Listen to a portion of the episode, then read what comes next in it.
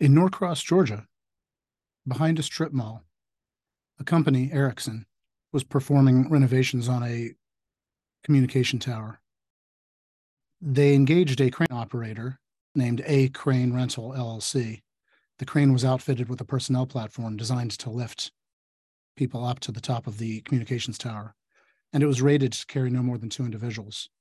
However, on this day, March 21st, 2019, three workers boarded the personnel platform and were hoisted 105 feet into the air. And when the first employee attempted to tie off, he fell from the personnel platform 105 feet to the ground below and to his death. OSHA issues a citation against the crane operator, A Crane Rental LLC, alleging two violations of the cranes and derricks standard. And an administrative law judge dismissed the citations, saying that A Crane was not the controlling employer at the worksite. The Review Commission, in its first order of the calendar year 2023, remanded the case back to the administrative law judge. We're going to explain why this case was remanded, what it means for the employer community, and what employers can do going forward in light of this case. I'm Manesh Rath, and you're participating in the January 25, 2023 episode of the OSHA 3030.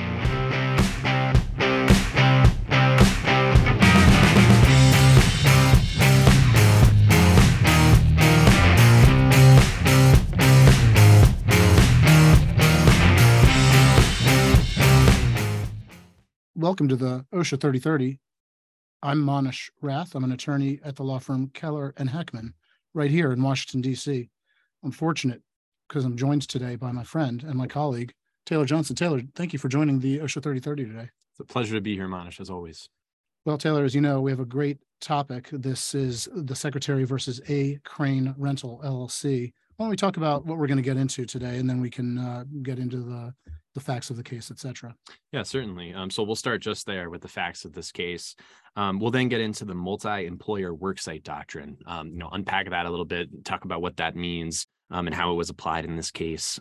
We'll provide an overview of the Crane and Derrick standard, which was the, the standard that the employer was cited under in this instance. Uh, we'll review the ALJ's decision, provide an analysis of the Review Commission's decision and their remand, and then, as always, we'll, we'll end up with uh, you know what employers should do, you know, some practical tech takeaway action items um, for you to take uh, with you moving forward. Yeah, that's right, Taylor. And for the last couple of uh, years, we've also added a new elements to the program. This is a webinar that's rebroadcast as a podcast on your favorite podcast uh, streaming app. But we also stay off the record, turn off all the recordings just for the live audience. Uh, so we'll, so stick around if you have any questions about this or any other black letter question of law relating to occupational safety and health, we'll be happy to to chat with the live attendees on the off the record portion at the end of the program.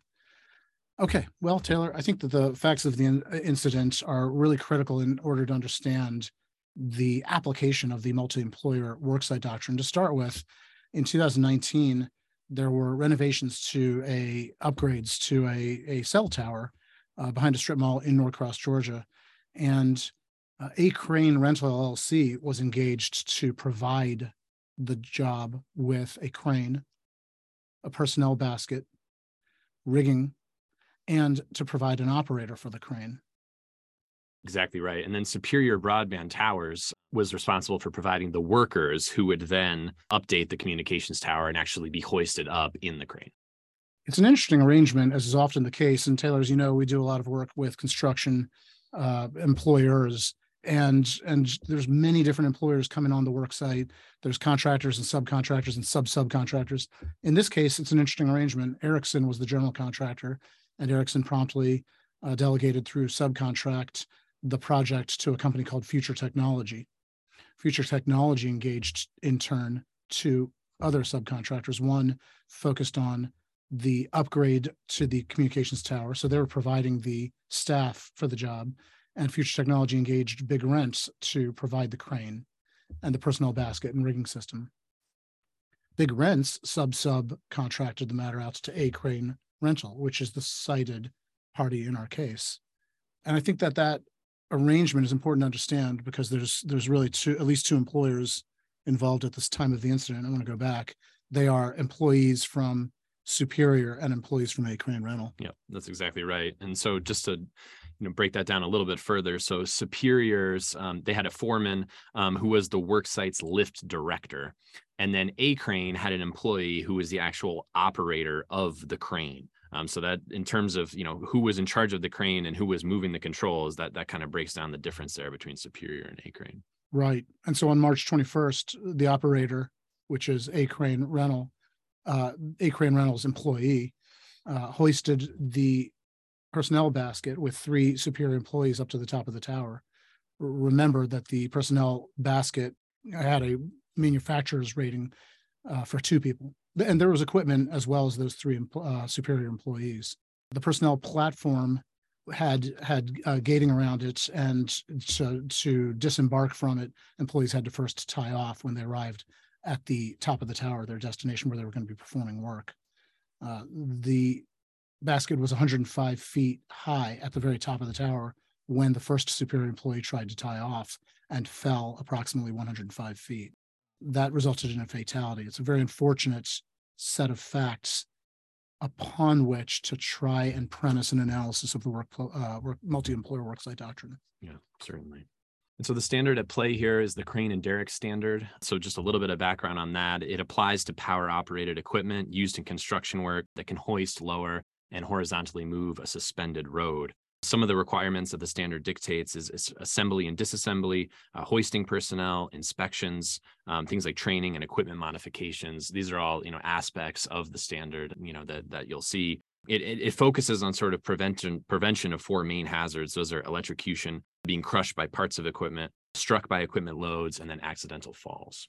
Right, and part of the requirements, Taylor, the the standard requires calls for a initial meeting for the the operator and the people who will be hoisted. And and it does have this training element as you say and i think that that there's no doubt that the operator was trained in safe operations right. of the specific piece of equipment he was operating. So this is interesting.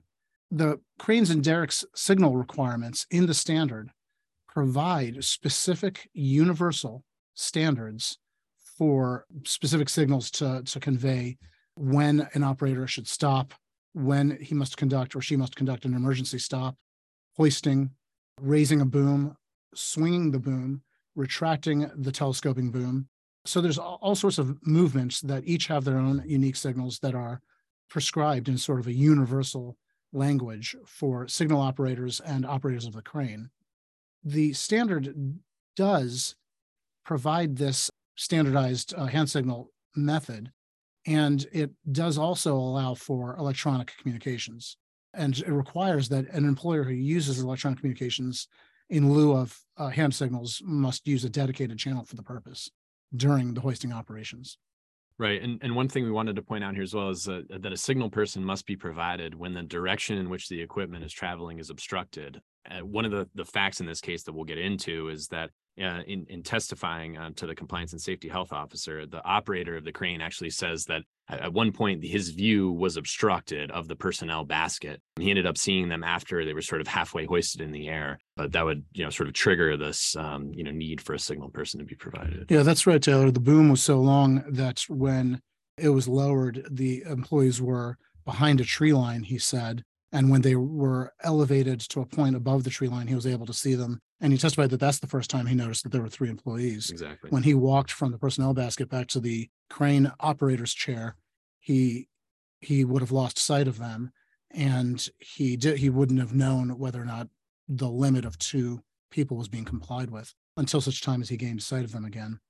The employee, so the operator should be in constant line of sight with a hand signal signal person and employees being hoisted must also remain in constant communication, direct communication with the signal staff person. And I think that those are really critical elements of the Cranes and Derrick standard as they apply to this case. Yeah. However, it was interesting to me that that that is not what a crane was cited for. That's right. They were actually cited for two separate violations of the Cranes and Derrick standard. Um, the first was exceeding the maximum number of employees allowed on the platform. So, as we discussed, that personnel platform was outfitted to only be able to hold two employees. In this instance, three were loaded on and hoisted in the air. and then not including the required employees in the pre-lift meeting. This one's very pretty interesting. The superior's foreman held a lift meeting with an A crane employee, but not with the employees who would be hoisted. Um, and so if you look at the standard, it actually says the, that the employees to be hoisted need to be present in that pre-lift meeting. Yeah, there's a lot that's interesting to that, Taylor. First of all, it's the superior foreman who convened the meeting. Right.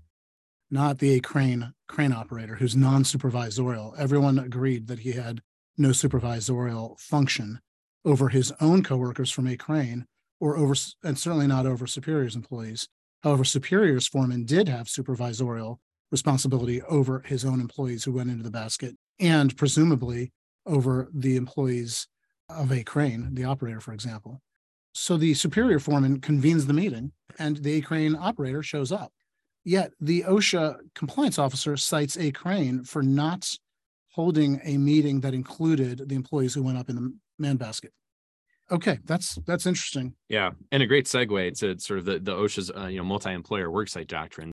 And we'll get into sort of these four different types of employers, you know, at a multi-employer worksite, you know, and and we, you know, creating employer versus controlling employer kind of becomes the distinction as, as we get into the ALJ's decision and then the the eventual remand. But at these multi-employer worksites, you know, more than one employer can be citable for a condition that violates an OSHA standard. There's the multi-employer worksite uh, you know, policy in place that OSHA has. It's sort of a two-step process. Um, you know, one, you determine, you know, which sort of box here that the employer falls into, creating, exposing, correcting, or controlling. And then step two is you sort of analyze whether or not the employer's actions were sufficient uh, to meet the obligations of that particular type of employer. That's right. And uh, this is in a compliance directive by OSHA. And, and as you know, Taylor, we do a lot of work with construction firms, subcontractors who are specialists in electrical or uh, other contractors. And the it's it's in the construction sector, I think, that the multi-employer worksite doctrine comes up the most by far, without a close second. Right.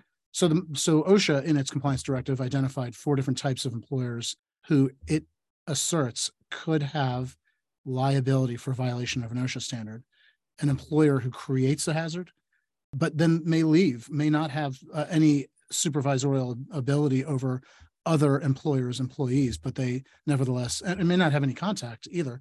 They may have done a job and then left, and then the next day, and another employer's employee comes on site and is exposed to a hazard that is created by that creating employer.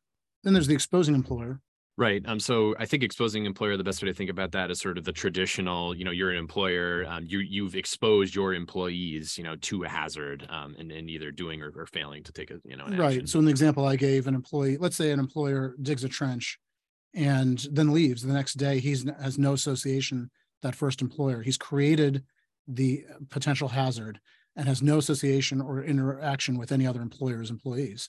The next day, a new employer comes on the job site sees, let's say, some kind of violative condition, maybe it wasn't shored up properly, recognizes it as such, but then permits his employees to go into a trench with that recognition, that employer would be maybe an example of an exposing employer under OSHA's compliance directive. Right Right. and then next is a correcting employer. Um, so I believe that that would be, you know, an instance where an employer was sort of takes, if, if you, you know, embark upon these steps to correct, you know, a hazard at the work site, that, that then there's certain, you know, standards that would come into play there in terms of. Right. And even if an employee or doesn't correct a hazard, that might be the employer who has the last chance to correct to a hazard yeah. and the ability and the training to correct the hazard right. and fails to do so. Right. And then finally, a controlling employer. A controlling employer has the ability to tell an employee of its own organization or of other organizations to cease work, to do things properly, to correct hazards, to correct mispractices. And that employer has some control, not just over the other employees, but a controlling employer can be thought of as an employer who has control over the environment. So they they may be the general contractor would be a good example of a controlling employer. A general contractor may on some days have no employees on the work site, but has the ability to control, control. other subcontractors or the premises itself, right. shut it down or to, to, divert work to other areas until prospective or potential hazards has been corrected.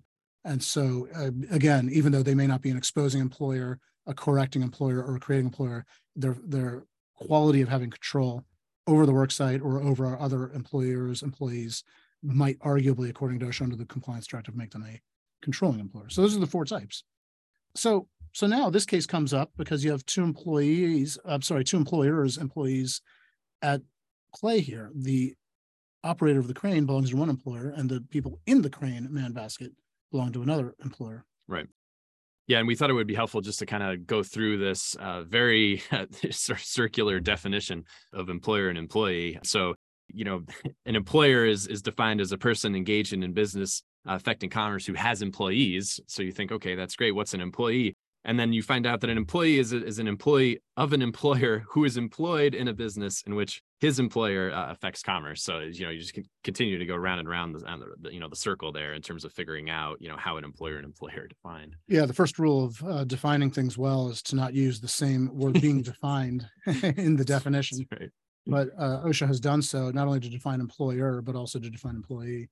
Yeah. so not helpful. The administrative law judge noted in his opinion that the definition of an employer and an employer were not helpful and that you had to apply the extant sort of background law of workplace law, employment law, and, uh, and wage hour law and OSHA law have all visited this question, each in their turn. And so the judge realized that those were more helpful sources than the definition provided by OSHA. Certainly. Okay, so let's talk about the creating employer. The secretary asserted that a rental was a creating employer. And what they said basically was that that this was the it doesn't matter whether a crane rental had control over the employees in the man basket they they nevertheless would have created the hazard by hoisting the man basket. So a creating employer is an employer who creates a violative condition that's arguably citable even if the only employees exposed belong to some other employer on the site. That's right. So an employer who creates this you know hazardous condition is then obligated to protect not only its own employees, but also employees of other contractors who are exposed to the hazard. Um, so you, you could kind of see where the secretary is going with this, that, you know, A crane in this instance had an obligation to not only protect the A crane operator, but the superior employees that were loaded into the platform. Right. And we gave the example of a trenching company. In this case, sometimes there are subcontractors who do nothing but erect the boom on a crane and they leave. And, or, or they oftentimes companies that handle the transportation of heavy equipment like cranes, and then they'll offload it and erect it and then leave. And then the operator comes and operates the crane. And if they've left uh, and have no employees on site, but they nevertheless conducted the assembly, then they arguably could be a creating employee. Another example. So, so the administrative law judge applied, tested whether or not the secretary had established the four basic elements that the agency has to meet every time they allege a violation of a standard. And they applied the same standard in this case with the same four elements. The first question is whether there's a standard, whether the standard applies to the given set of facts. And the second is whether or not the standard was violated, whether there's a mismatch between the requirements and the circumstances found by the compliance officer. And then the third one is whether any employees are exposed.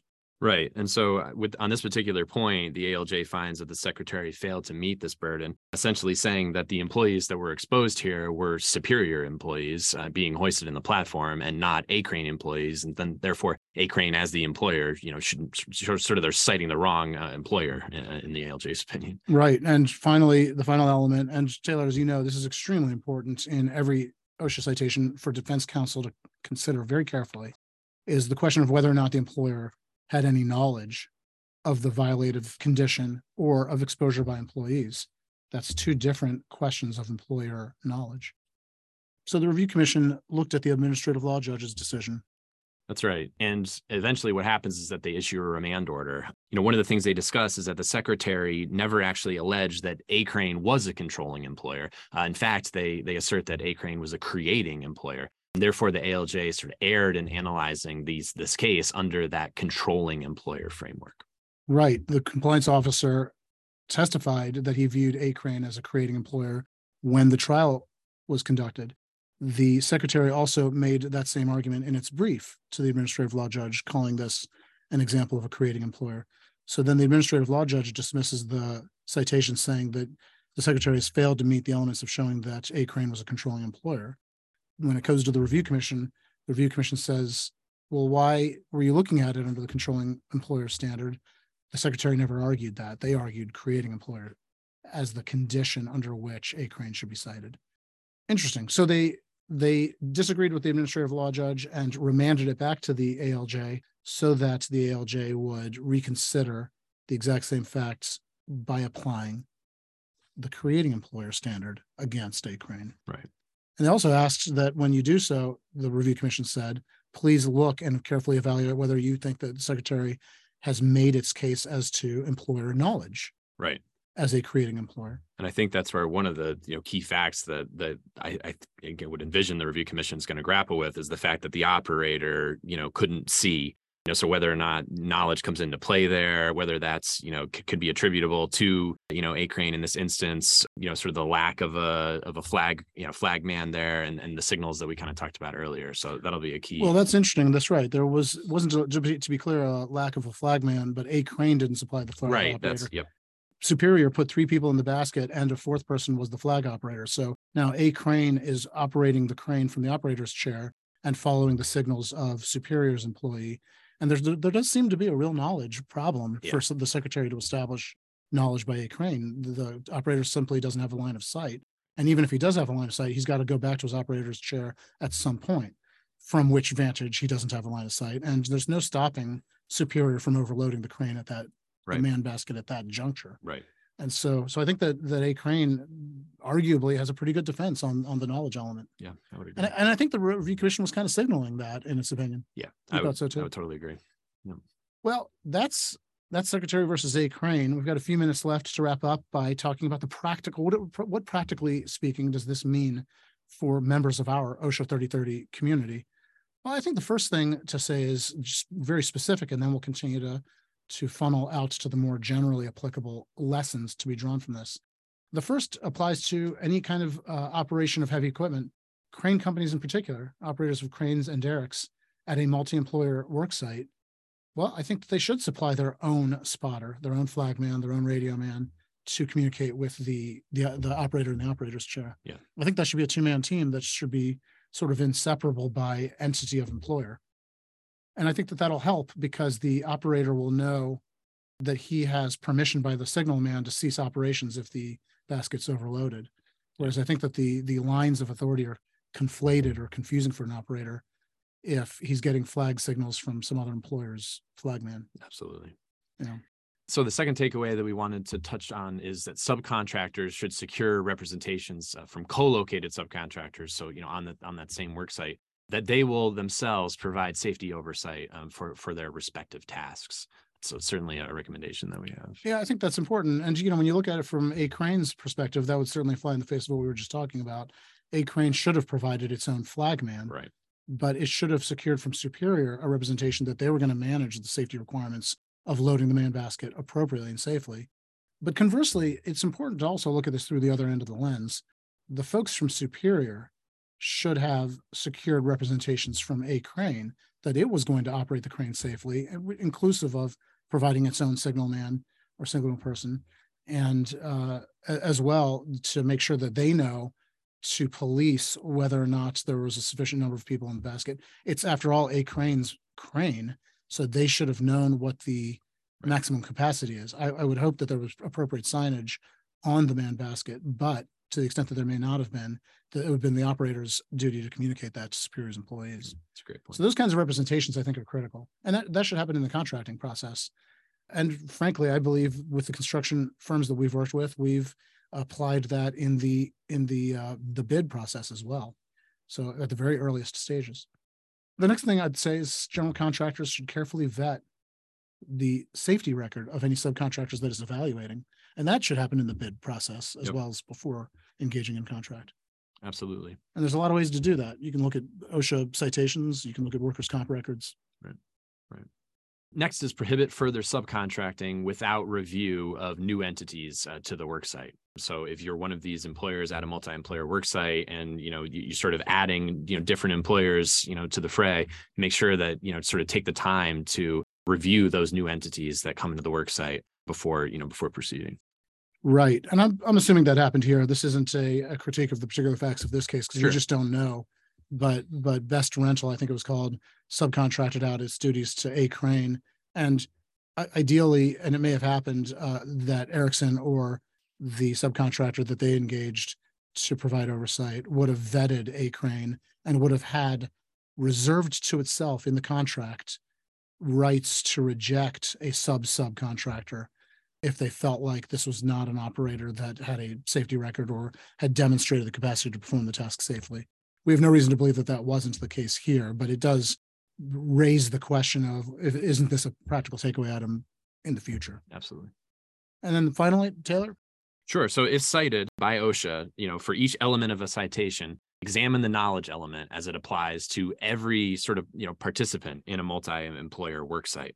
You know, sort of take take each each um, actor you know at the scene and then apply the knowledge prong to them i think it'd be something that's you know very helpful in, in terms of figuring out you know what went wrong and, and how to move forward you know in terms of you know potentially contesting the citation. Yeah i think that's right. I mean here we have uh if there were if there was a controlling employer at stake here then the question is did they have knowledge that this activity was being conducted right. with three people in the uh, personnel basket?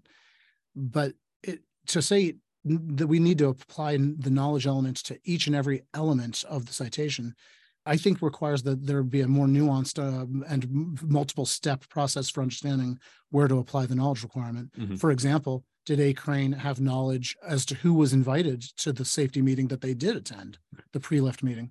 Did they have knowledge of who was going to be in the basket at the time they appeared at the meeting? And if they had knowledge that there was a safety meeting but they didn't have knowledge of who was supposed to be in the basket, they could argue that the secretary had failed to meet the knowledge element because when I show up at the meeting, I assume that the other guy in the meeting is the one going up in the basket. Right. And so, so it's, that's just an example, but I can keep going on and on to each and every element. When he got into the operator's chair, did he have knowledge that there were three people in the basket at the time? And when the signal man signaled to hoist the man basket, did the operator have knowledge as to the contents of the basket? And did he believe that the signal operator was signaling that it was within limits? So every single part of or subpart of an allegation requires that the employer had knowledge of it. And I think that that's a really critical exercise for employers who wish to contest a citation.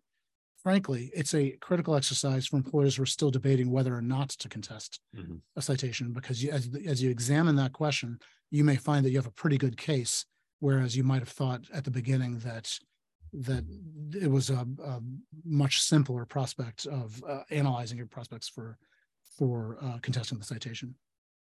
So that's what employers should do, Taylor. I think that this is frankly one of the more practical cases that we selected in a while at the OSHA 3030. There's so many great cases we picked in the past year, but this is it definitely rises to the top. Yeah. Well, that's it for this month's OSHA 3030. Then the episode itself will be stored on our website, khlaw slash OSHA 3030. And all of our prior episodes have been stored on our website at khlaw.com slash OSHA 3030. So check them out. Many of them are still very relevant, very informative, even to this day. And we've been doing this for over 10 years. And even our oldest episodes are instructive in the field of occupational safety and health law. We we're all available on LinkedIn. Make sure you link in with us if you haven't done so already. This episode will be republished as a podcast within one day. Please subscribe to it as a podcast episode so that every time it, uh, another episode is available, it just drops on your on your particular podcast app. And you can also find us on as well uh, Twitter and, and as well on our website. We're widely available by email and by giving us a ring anytime if you have a simple question as to a black letter law of occupational safety and health law. We love chatting about it. So stay in touch between now and the next episode. When's the next episode? Well, that's coming up at 1 p.m. Eastern, February 22, 2023. Always on a Wednesday, always at 1 p.m. Eastern. So we look forward to seeing you then. Uh, we have sister programs. If your organization is engaged in an activity that uh, is subjected to compliance requirements under TSCA or REACH or FIFRA, we have sister programs. TSCA and REACH uh, are currently scheduled for February 8th and February 14th, respectively, at 1 p.m. Eastern. And and the FIFRA 3030, if you have any issues that you'd want discussed as a topic of the FIFRA 3030, uh, the next FIFRA 3030, contact either me or Taylor Johnson and let us know. Well, Taylor, thank you for Yeah. being a part of this episode of the OSHA 3030. Absolutely. On behalf of Taylor Johnson, on behalf of the law firm Keller and Heckman here in Washington, D.C., and on my own behalf, thank you all for participating in this episode of the OSHA 3030. We look forward to seeing you again next month. And until then, stay safe.